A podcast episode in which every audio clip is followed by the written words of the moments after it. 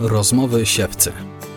Wychowanie, wiara, edukacja, rodzina.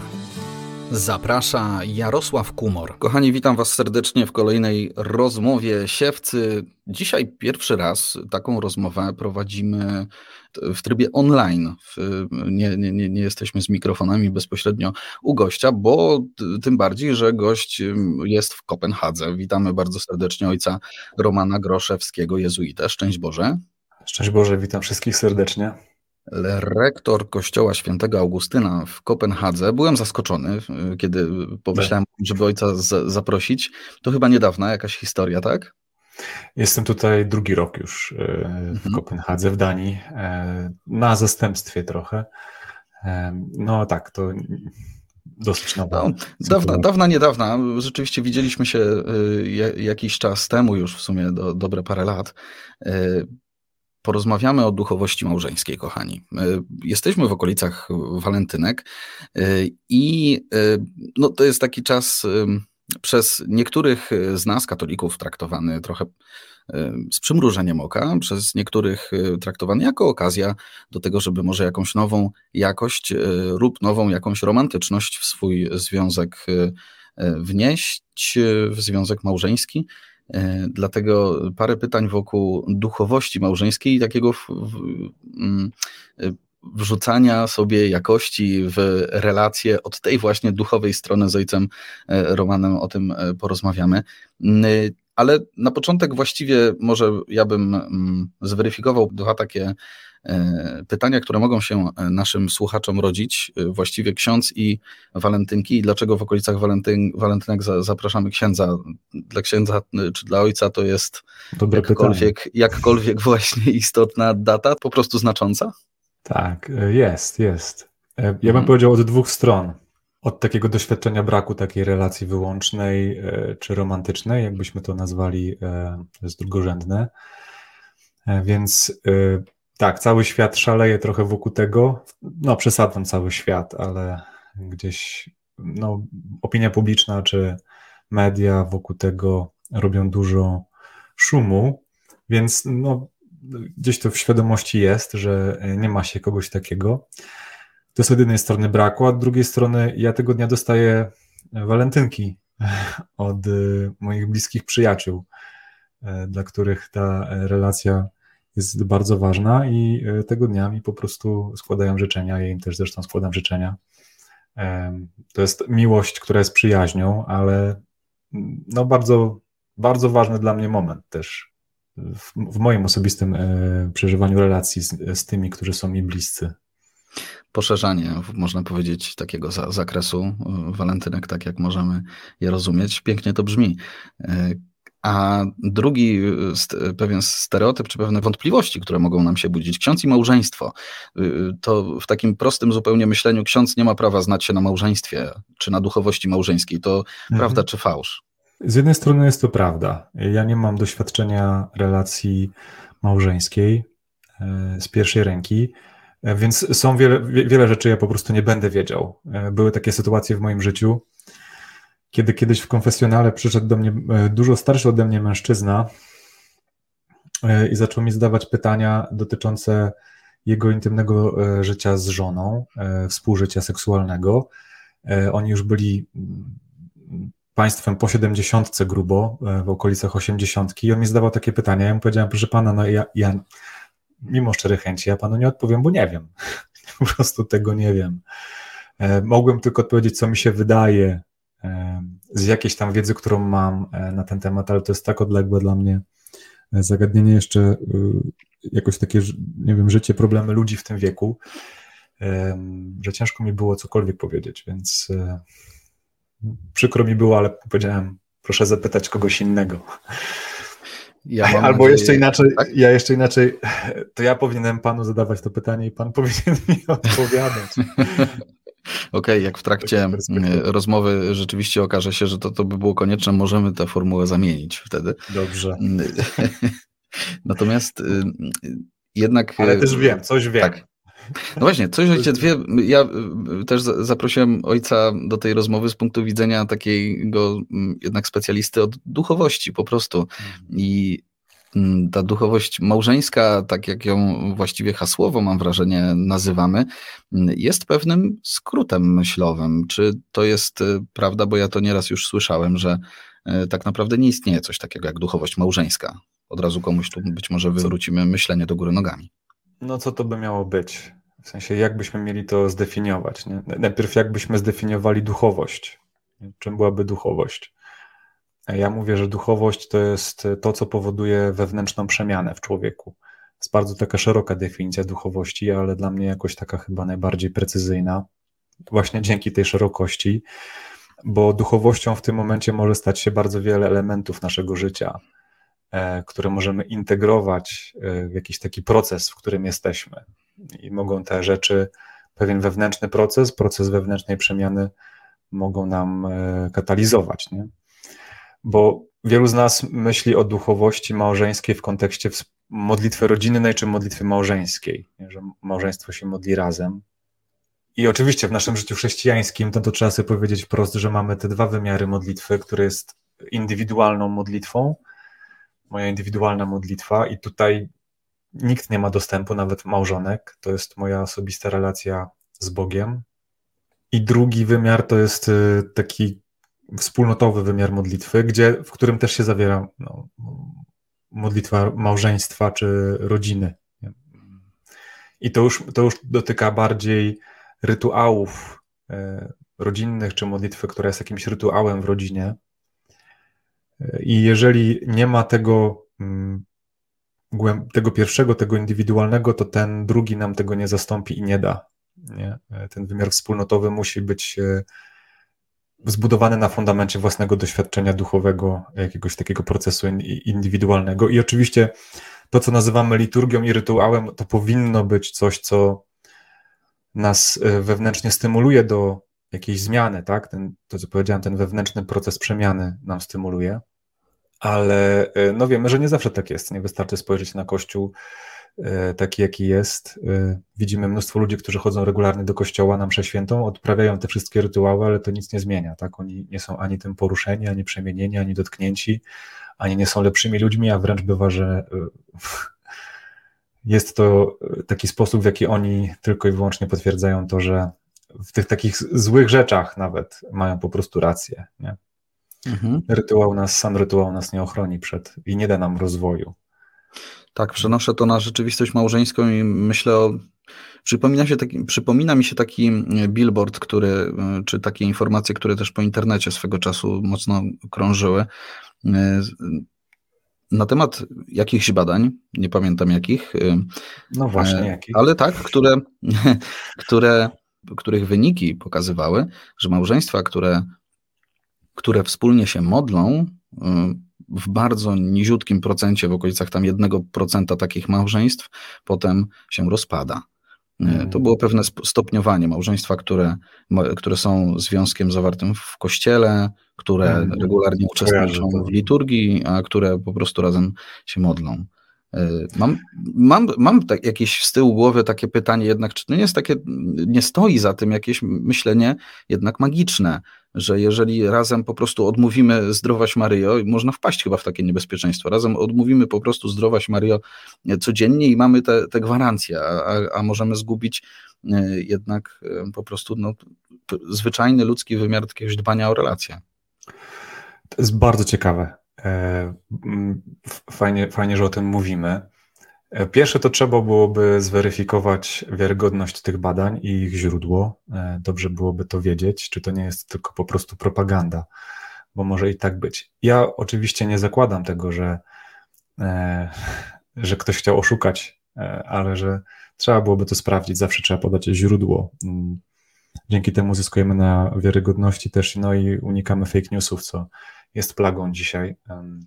Ale tak, magiczne myślenie często zastępuje nam wiarę czy duchowość, że jak odmówię modlitwę, to dostanę to, o co proszę, nie? Że to jest takie życzeniowe myślenie. To objawia trochę też niedojrzałość naszej wiary jako w takim społecznym wymiarze, że jednak jest więcej magiczności w naszym przeżywaniu modlitwy.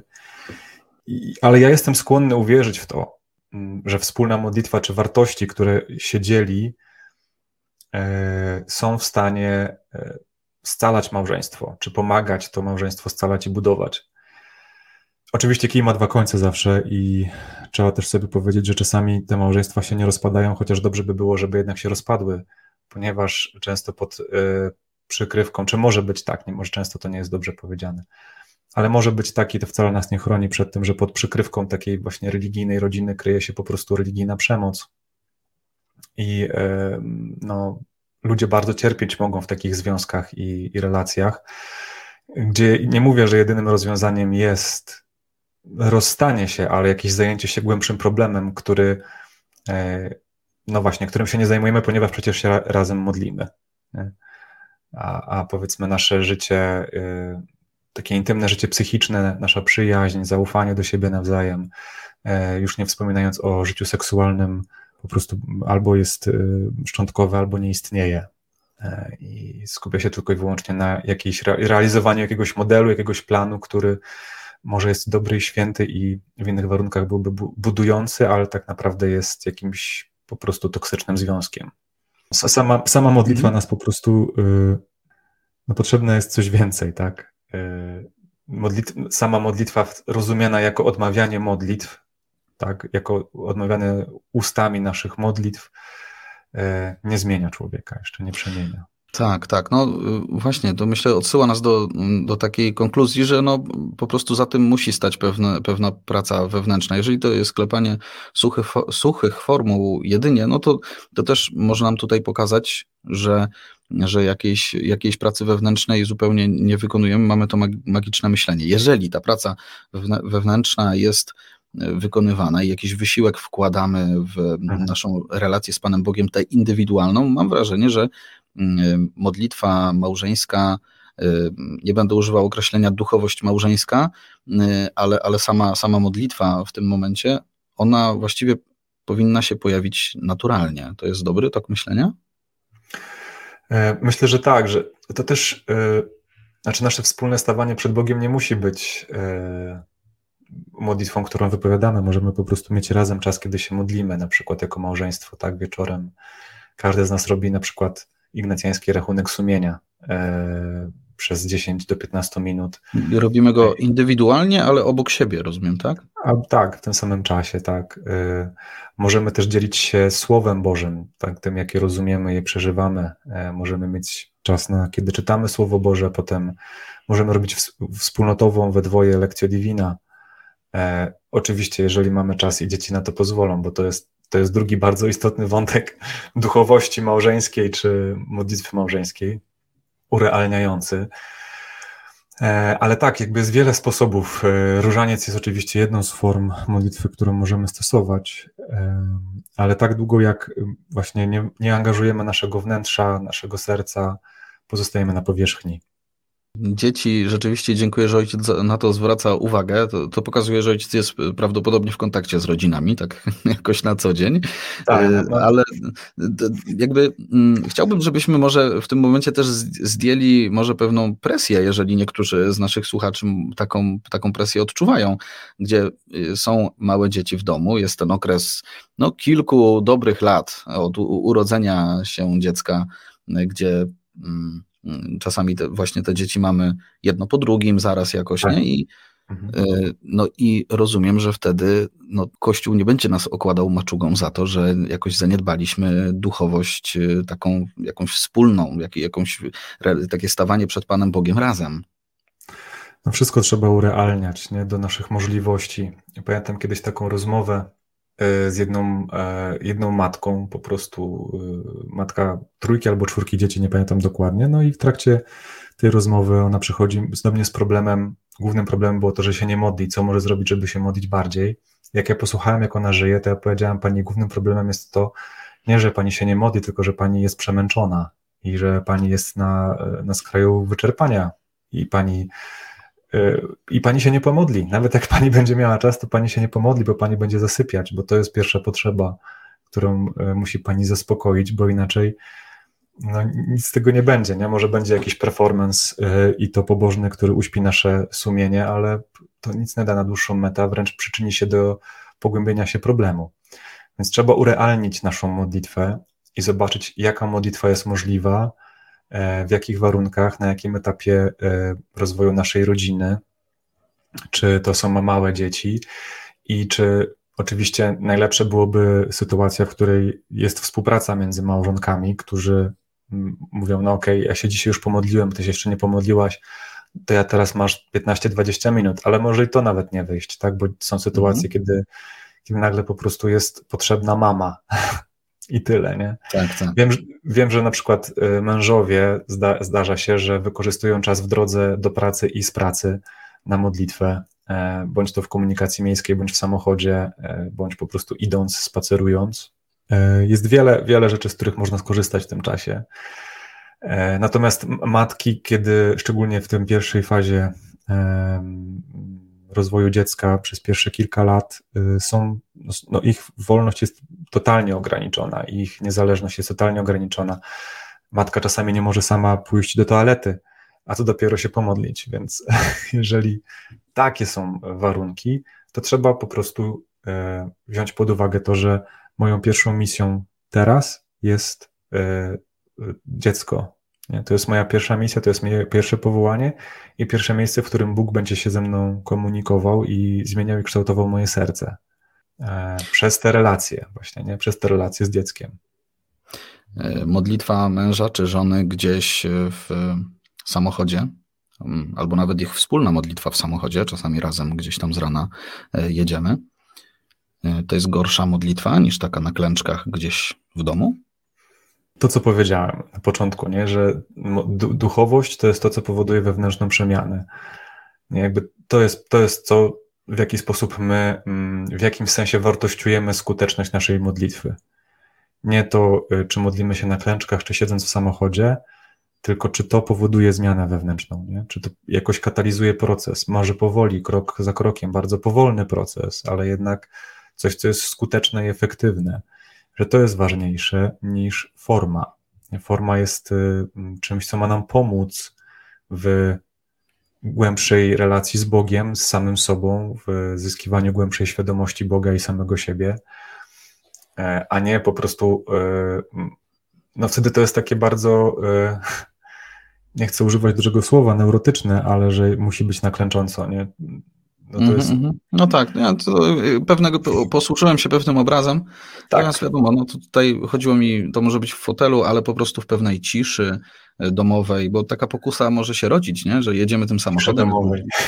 Tak, z dziećmi na pewno.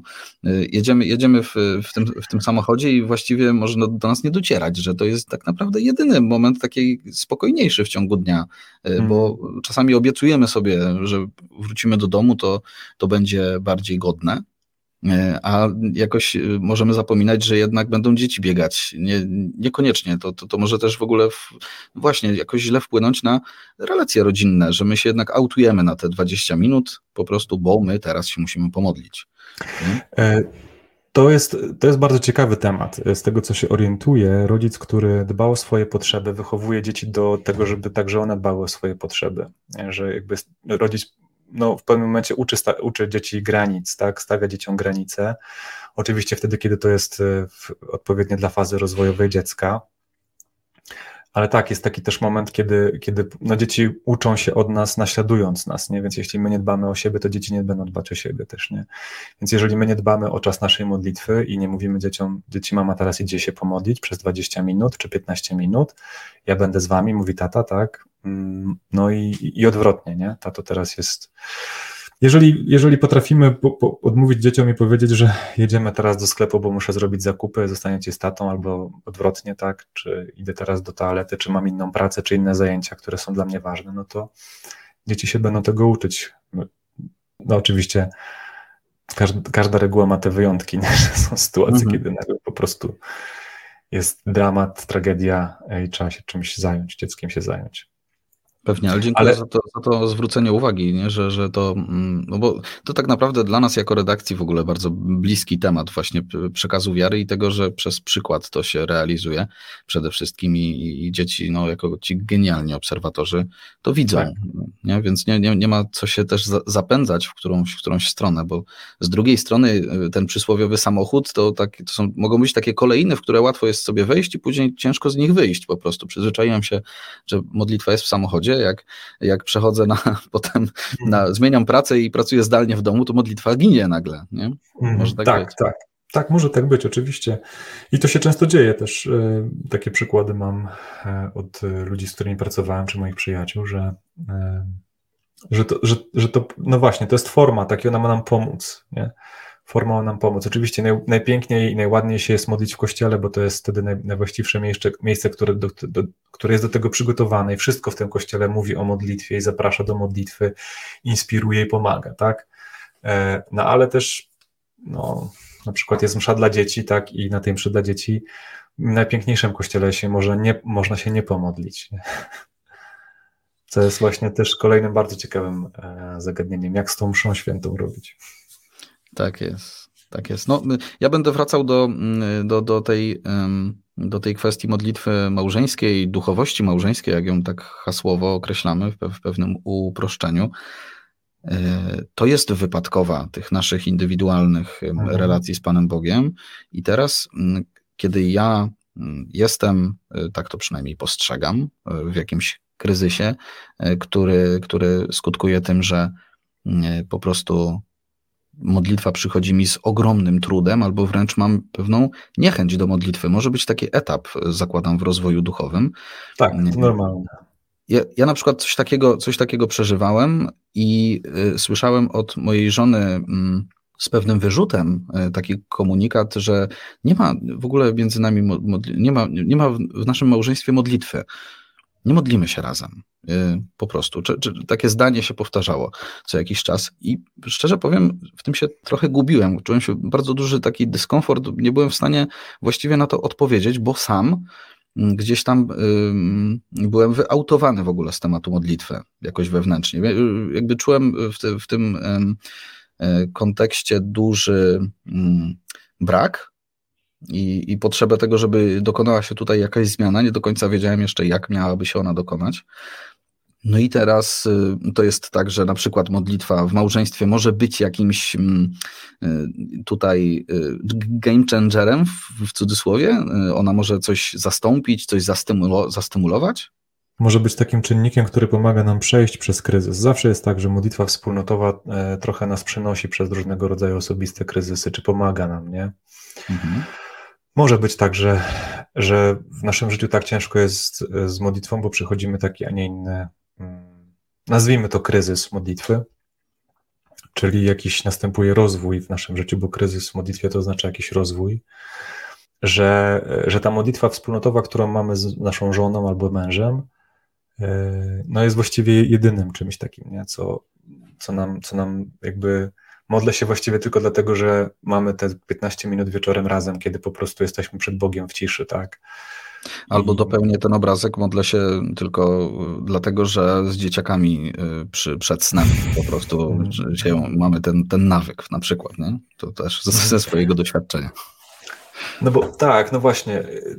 I warto uczyć też dzieci, nie? Takiej, no oczywiście na ile to jest dla nich rozwojowo dostępne, takiej autorefleksji nad tym, co się wydarzyło w ostatnim dniu, za co jestem wdzięczny Bogu, za co mi przykro, tak, czego żałuję, co zrobiłem, nie? Tak, żeby to było... Dzieci potrafią zaskakiwać i mam takich przyjaciół, których syn jest strasznym rozrabiaką, ale jak się modli, to bywa tak, że oni płaczą, nie? Bo takich to poruszy, no. Bo ma taką wrażliwość gdzieś na rzeczy, na które i pamięta o rzeczach i są dla niego ważne, których oni po prostu nie pamiętają codziennie, nie? Mhm. Więc tak, to jest po prostu modlitwa.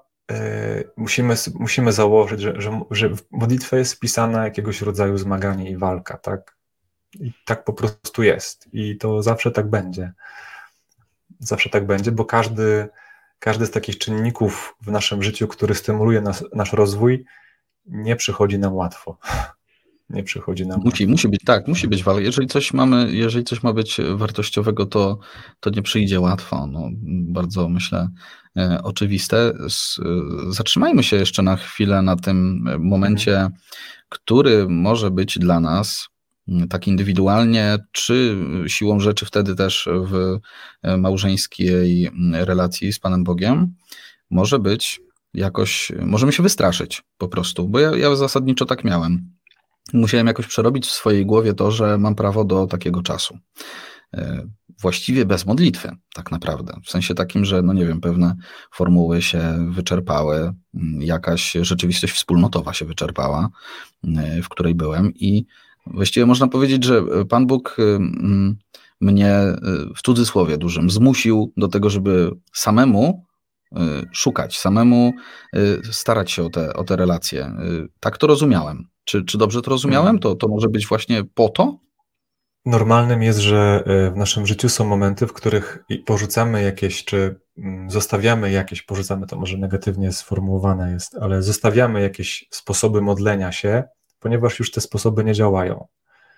I wtedy to jest taka sytuacja, kiedy jesteśmy zaproszeni do tego, żeby szukać trochę innego sposobu modlitwy. Nasza modlitwa się rozwija, nie?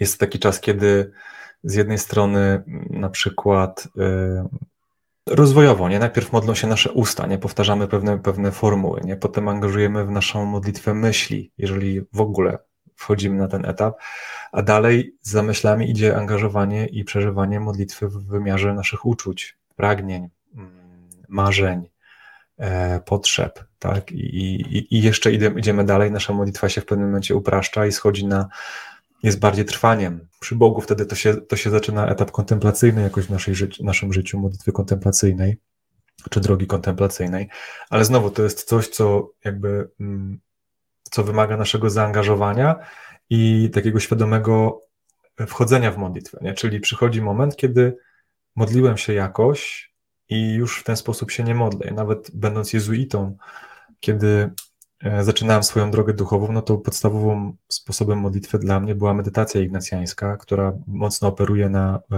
myślach i uczuciach. Z czasem ta modlitwa przestała mnie karmić zupełnie i widziałem, że coraz więcej w mojej modlitwie było takich obszarów czasu, kiedy po prostu było trwanie. I to jest taki sygnał w ogóle w drodze duchowej człowieka, że trzeba zacząć szukać innego sposobu modlitwy, czyli zaczyna się coś, co można byłoby określić przejściem w rozwoju modlitwy, czy życia duchowego, czy w ogóle rozwoju jako człowieka, z przedkontemplacyjnej modlitwy do kontemplacyjnej modlitwy. Przedkontemplacyjna to jest ta, która mocno angażuje nasz umysł, nasze uczucia, właśnie nasze pragnienia, i to jest sposób, w jaki Bóg z nami się komunikuje najpierw, tak?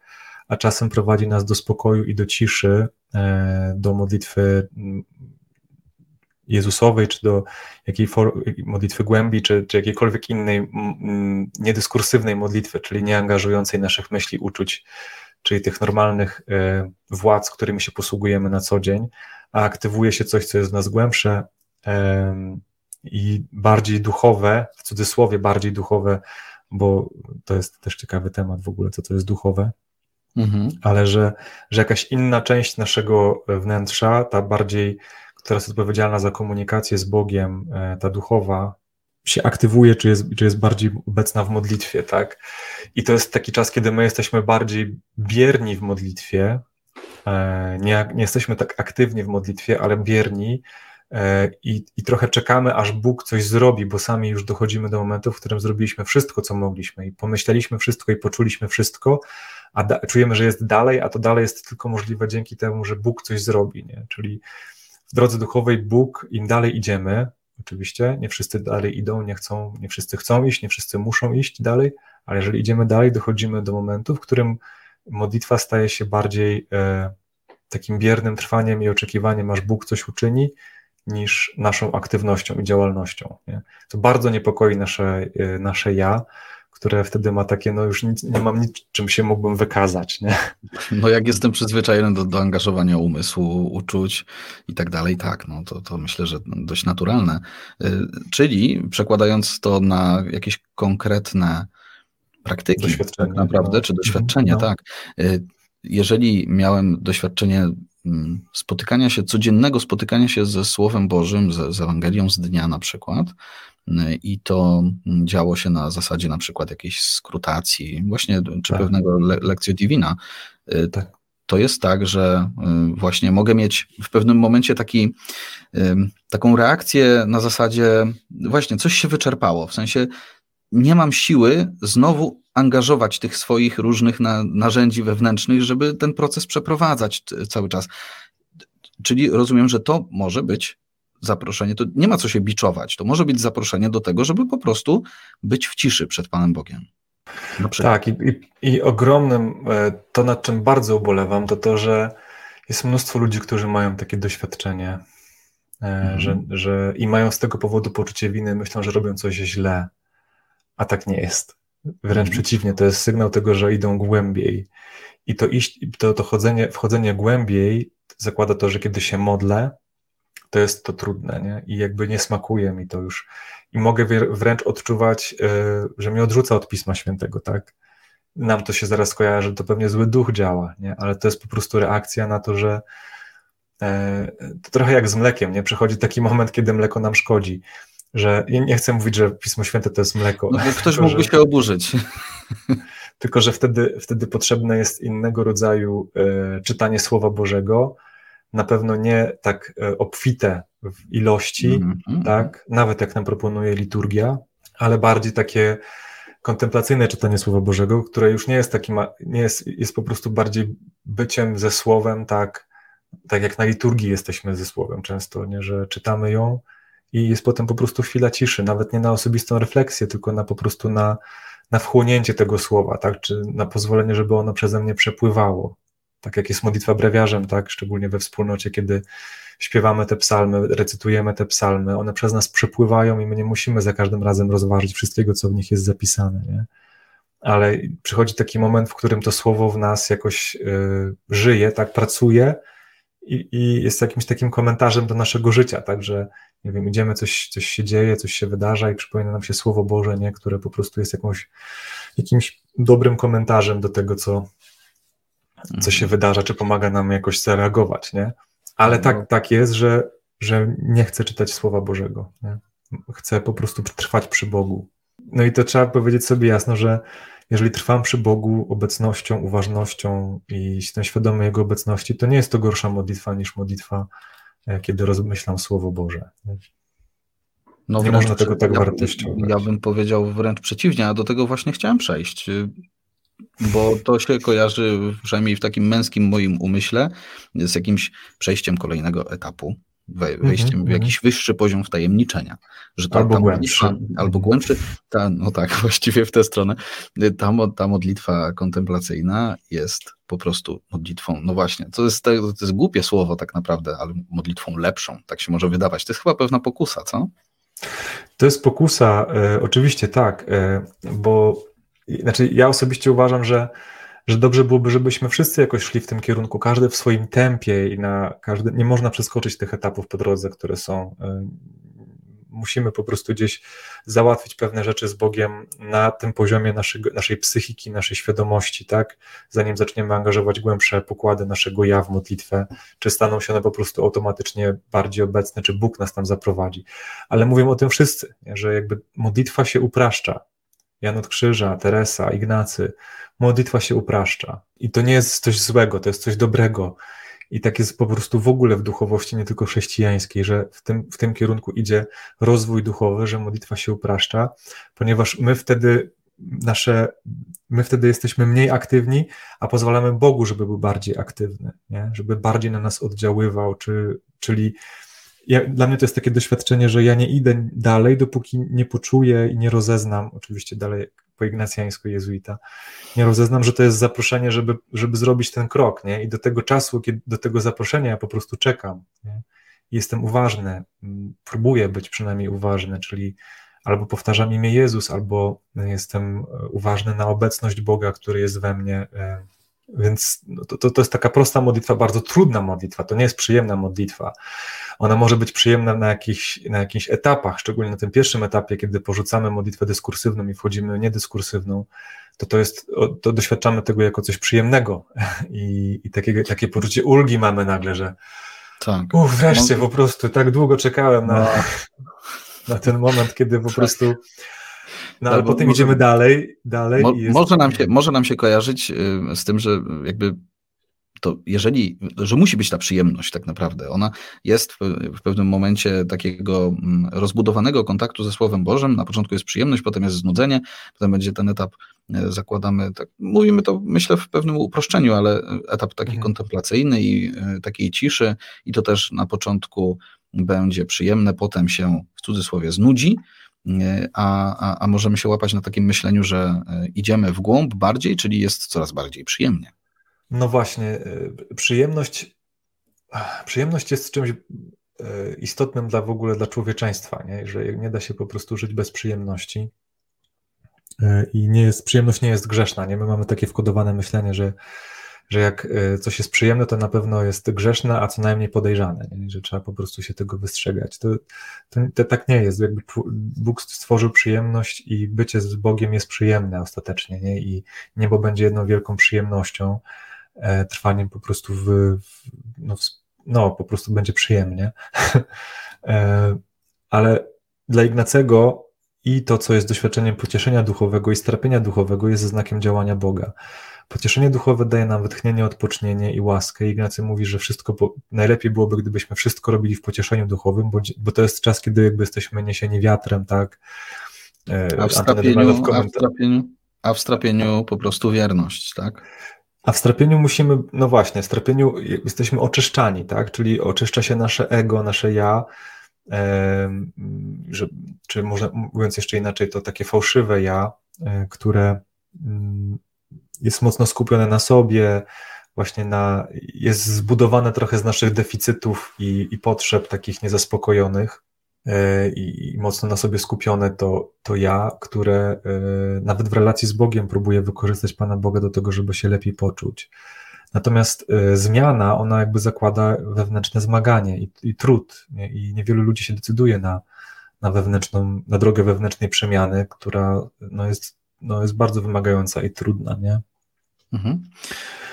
Ja specjalnie wypuściłem tę naszą rozmowę w te rejony takiej indywidualnej modlitwy, żeby to zgłębić w tym czasie, który mamy, najbardziej jak to będzie możliwe. No ale wracamy do modlitwy małżeńskiej na bazie tego, co powiedzieliśmy. Ojciec użył takiego stwierdzenia, czy posłużył się takim obrazem tego, żeby poczekać na pewien głód, że ojciec czeka na pewien głód, żeby coś zmienić w swojej modlitwie. Jeżeli dobrze to zapamiętałem, zrozumiałem.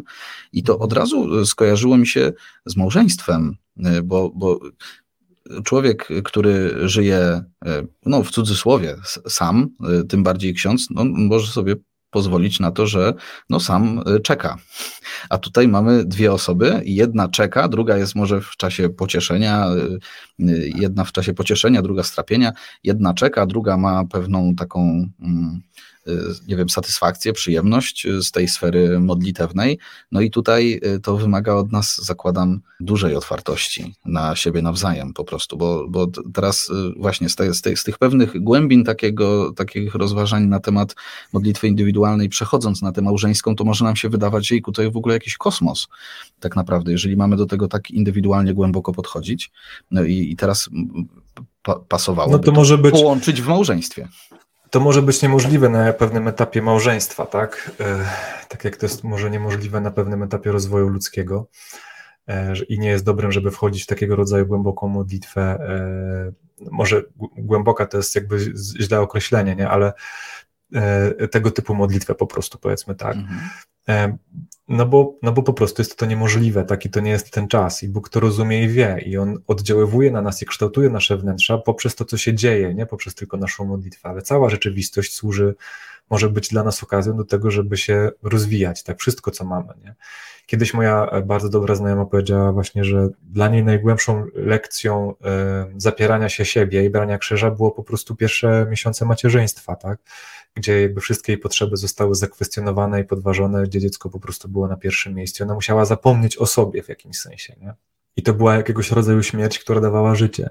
Więc to jest na przykład taka dobra, tylko że czego to od nas wymaga? Wymaga od nas tego po prostu, że porzucamy pewne nasze oczekiwania, które mamy wobec naszej modlitwy, nie? I staramy się zobaczyć, co jest w tej rzeczywistości, jaką mamy, jaka jest i co Bóg teraz robi, nie?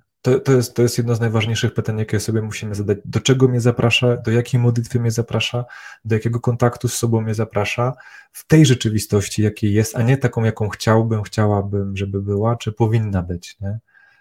W tym i teraz, nie? Że ja po prostu siedzę i jestem zawalony pieluchami i dzieci krzyczą, tak? To jest po prostu moment, w którym jest Bóg obecny, tak samo jak w tym momencie, kiedy siedzę w kościele i absolutnie ciszy na rekolekcjach ignacjańskich.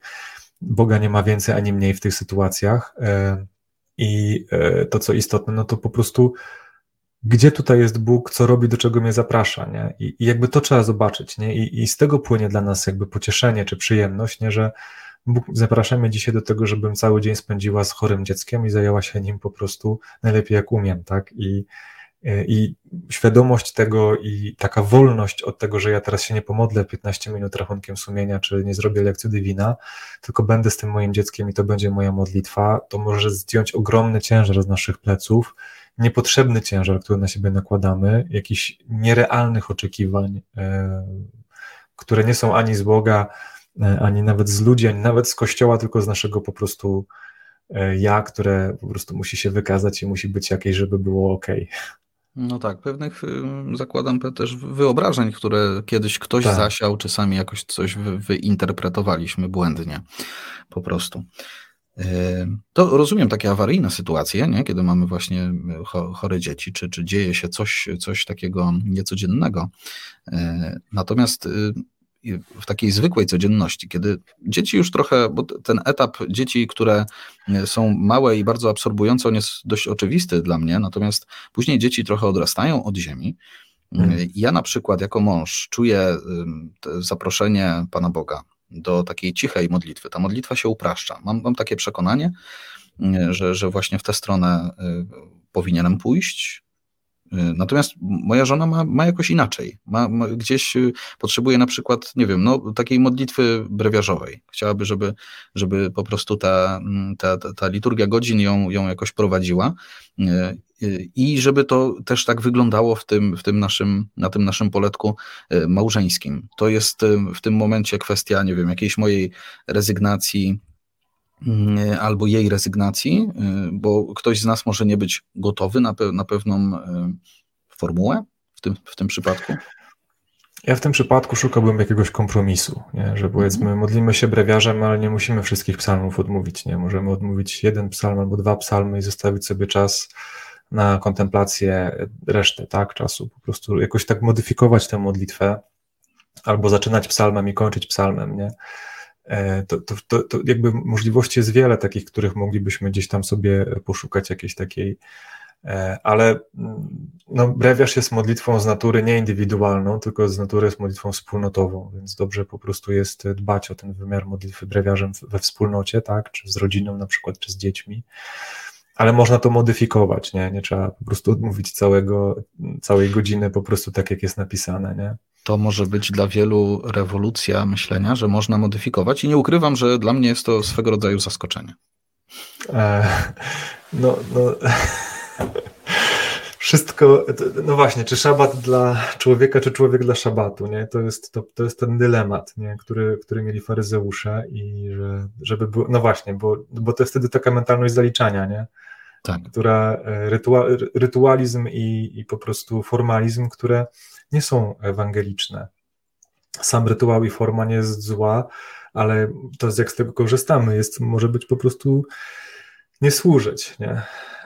Więc jest oczywiście możliwość i sama liturgia daje możliwości zmiany, tak? Można zamiast hymn zastąpić czymś innym, jakąś pieśnią, oczywiście z jakiegoś tam kanonu, ale są możliwości, tak? Są możliwości zmiany w samej liturgii, więc to nie jest nic, co jest po prostu nienormalne, tak, jakoś, czy nadzwyczajne.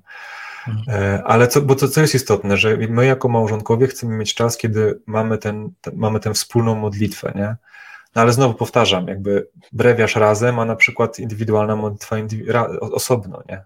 To też może tak być. I większość zakonów tak praktykuje, że wspólna modlitwa jest tylko liturgiczną modlitwą brewiarzem albo mszą świętą, a każdy praktykuje indywidualną też modlitwę swoją. Nie?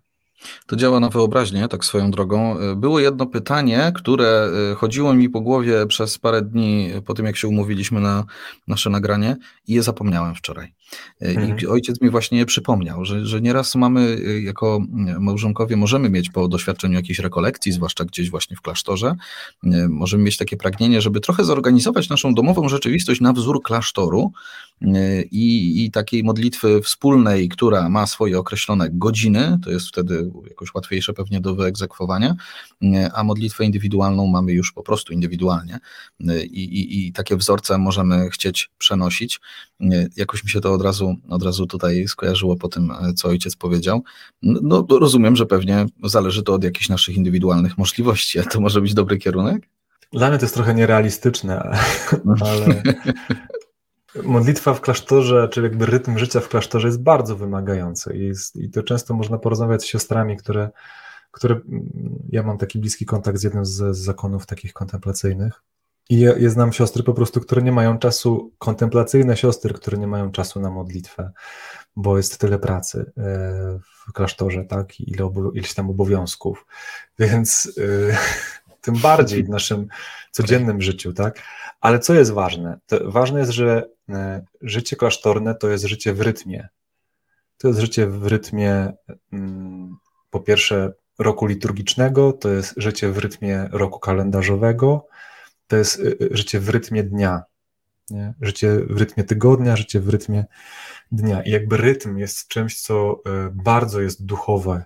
Rytm jest czymś bardzo duchowym i świadomość tego rytmu, dbanie o ten rytm w rodzinie, oczywiście to wiadomo, no, przy ilości dzieci to jest, ale nawet dzieci mogą się nauczyć rytmów i rytuałów jakichś. Rytuał poranny, rytuał wieczorny, tak? Rytuał posiłku, rytuał, że idziemy w niedzielę do kościoła, że niedziela jest dniem, kiedy nie pracujemy, rytuał, że sprzątamy w sobotę, tak? Czy cokolwiek innego takiego, co po prostu jest jakimś rytmem i rytuałem, to jest bardzo duchowe, co pomaga nam nasze życie jakoś stabilizować i zwalniać, tak? Wszystko jest kwestią priorytetów ostatecznie. Co jest dla nas najważniejsze, bo za tym, za czym będziemy gonić, czyli co będzie w naszej uwadze, za tym będzie szła energia, nie? Za tym będzie po prostu naszego życia, nie? Na co jesteśmy uważni, za tym idzie energia naszego życia. Więc to jest tak istotne, żebyśmy jakby zobaczyli, co jest dla nas najważniejsze, tak? Czy najważniejsze będzie dla nas, że będzie dom posprzątany, czy najważniejsze będzie dla nas, że znajdę ten czas, żeby się pomodlić z rodziną albo samemu, nie? Coś zrobię, czegoś nie zrobię. I to często tak jest, nie? Że łapiemy się na tym, że zamiast się modlić, to akurat sprzątamy, bo jak usiadłem, to dopiero zobaczyłem, jaki jest bałagan. Nie? Co jest dla mnie wtedy ważniejsze, nie? Co do czego jest moje serce przywiązane. I już samo to nawet powiedziałbym, że uświadomię sobie, że kurczę, znowu zamiast się modlić, sprzątam. To jest taki moment uwagi, świadomości i bardzo duchowy owoc, nie? Że no jestem to sprzątanie jest takie dla mnie ważne. Dlaczego takie sprzątanie jest dla mnie ważne, nie? I znowu wchodzimy w refleksję, nie? Że to i to i tamto i tamto, nie? Aha, no czy to jest takie ważne? Nie, nie jest takie ważne. Większa wolność, nie? I mogę po prostu... I dobry owoc, nie? Duchowość... My musimy nauczyć się duchowość przeżywać po prostu ciągle, nie? Po prostu ciągle być coraz bardziej właśnie świadomi tego, co się w nas dzieje, nie? I świadomi tego, gdzie jest Bóg obecny i do czego mnie zaprasza, nie? Bo to ostatecznie będzie najskuteczniejsze, nie? A nie to, czy się będę modlić regularnie rano i wieczorem Ojcze Nasz. Bo może być tak, że jesteście zaproszeni w swojej drodze małżeńskiej, żeby się modlić teraz przede wszystkim osobno. Dlaczego nie? Dlaczego po prostu modlitwa razem miałaby być w tym momencie dla was ważniejsza? Może teraz jest czas na indywidualną drogę każdego z was, nie? I może, nie wiem, no może warto poeksplorować sobie w tym kierunku, tak? Tak jest. No, myślę, że ojciec trochę otwiera pewne klepki w mózgu wielu z nas w tym momencie, tak mam wrażenie, bo gdzieś myślę, że łatwo jest nam się zapędzić w taki schemat myślowy, że jeżeli modlitwa małżeńska to po prostu regularna i ona wtedy ma wartość, kiedy jest regularna i jest razem we dwójkę. A może być rzeczywiście zaproszenie do takiej modlitwy indywidualnej, bo właśnie to ostatnie pytanie, które gdzieś chodzi mi po głowie i intuicyjnie to można by było założyć, ono powinno się pojawić jako pierwsze. Po co nam jest modlitwa małżeńska właściwie, bo my jesteśmy połączeni węzłem sakramentalnym, jesteśmy związkiem sakramentalnym i to się jakoś automatycznie nasuwa. No ale właściwie dlaczego to się automatycznie nasuwa? Że musi być modlitwa razem, skoro jesteśmy sakramentem, bo akurat tak powiem, w moim myśleniu, to jest takie naturalne coś wynikające jedno z drugiego. Tak jak seks. No tak. Nie, że to trochę jest naturalny element po prostu małżeństwa, tak? Można by tak powiedzieć, takiego małżeństwa, które ale modlitwa nam po prostu jest po to, żeby wzrastać, tak, żeby się rozwijać.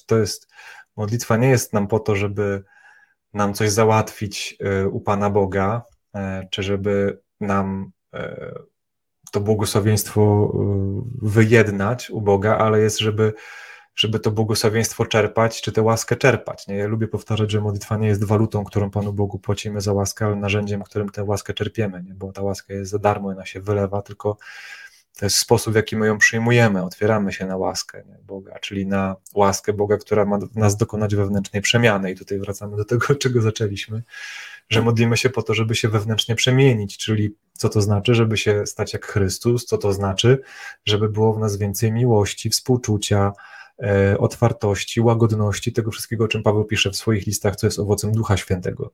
Tak? Po tym rozpoznajemy, że mamy Ducha Świętego, że że te owoce, czy to życie w nas po prostu się dzieje, tak? Po prostu się dzieje. To Boże życie, czyli zmiana, czyli stajemy się coraz bardziej miłujący. No i właściwie zasadniczo po to jest małżeństwo, żeby być tym miłującym dla siebie nawzajem.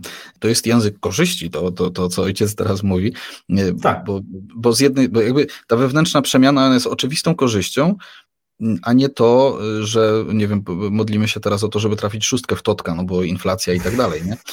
Po prostu tak sprowadzając to do prostych potrzeb codziennych, też oczywiście ważnych, ale to, co jakoś dla mnie istotne, tak właśnie puentując, ta przemiana wewnętrzna, modlitwa, którą praktykujemy w jakiś sposób razem albo nie praktykujemy, ale wiemy, że oboje jesteśmy w tej relacji z Panem Bogiem jako małżeństwo, jej takim rozumiem zasadniczym celem jest to, żeby po prostu nasza więź była cały czas silna poprzez to, że my się zmieniamy w pozytywny sposób dzięki modlitwie. To jest budowanie też intymności, tak? To jest budowanie jakiejś intymności, zaprosić kogoś do swojej modlitwy, to jest bardzo intymne, nie? I to umacnia każdy taki intymny moment, tak? Czy to jest właśnie seks, czy to jest przytulenie, czy to jest rozmowa, czy to jest modlitwa, to jest coś, co scala nas, nie? To jest bardzo ważne, to tak. Ale też, potrzebne jest rozeznawanie nasze, co, ile, w jakim momencie, nie? I co będzie lepsze, bo coś, co było dobre przez ostatnie 5 lat, nie zawsze musi być dobre przez kolejne 5, nie? Dlatego my potrzebujemy trochę być wolni od tych schematów. Schematy dają nam ramy, ale nam nie zastąpią rzeczywistości, nie? Jakby istotne jest to, co jest obrazem w tej ramie, nie? A nie rama, nie? Trzeba dostosowywać i modyfikować. I to, na tym polega rozwój duchowy, że rozeznaje i modyfikuje na bieżąco. Nie? Kochani, ojciec Roman Groszewski, jezuita, duszpasterz. Kopenhagi, rektor, miałem powiedzieć redaktor, rektor Kościoła Świętego Augustyna w Kopenhadze. Ojcze, tak. Bardzo, bardzo serdecznie dziękuję. Myślę, że dużo dobrych myśli się pojawiło i jakichś inspiracji do zmian poprzez tę rozmowę. Takie gdzieś mam tam z tyłu głowy poczucie. Dziękuję bardzo. Dziękuję również za zaproszenie i wszystkiego dobrego i powodzenia w waszej modlitwie indywidualnej i wspólnotowej, małżeńskiej, w każdej. Wszystkiego dobrego. Dzięki, z Bogiem, kochani, pozdrawiamy. Rozmowy Siewcy dostępne są na naszym portalu siewca.pl oraz w serwisie Spotify.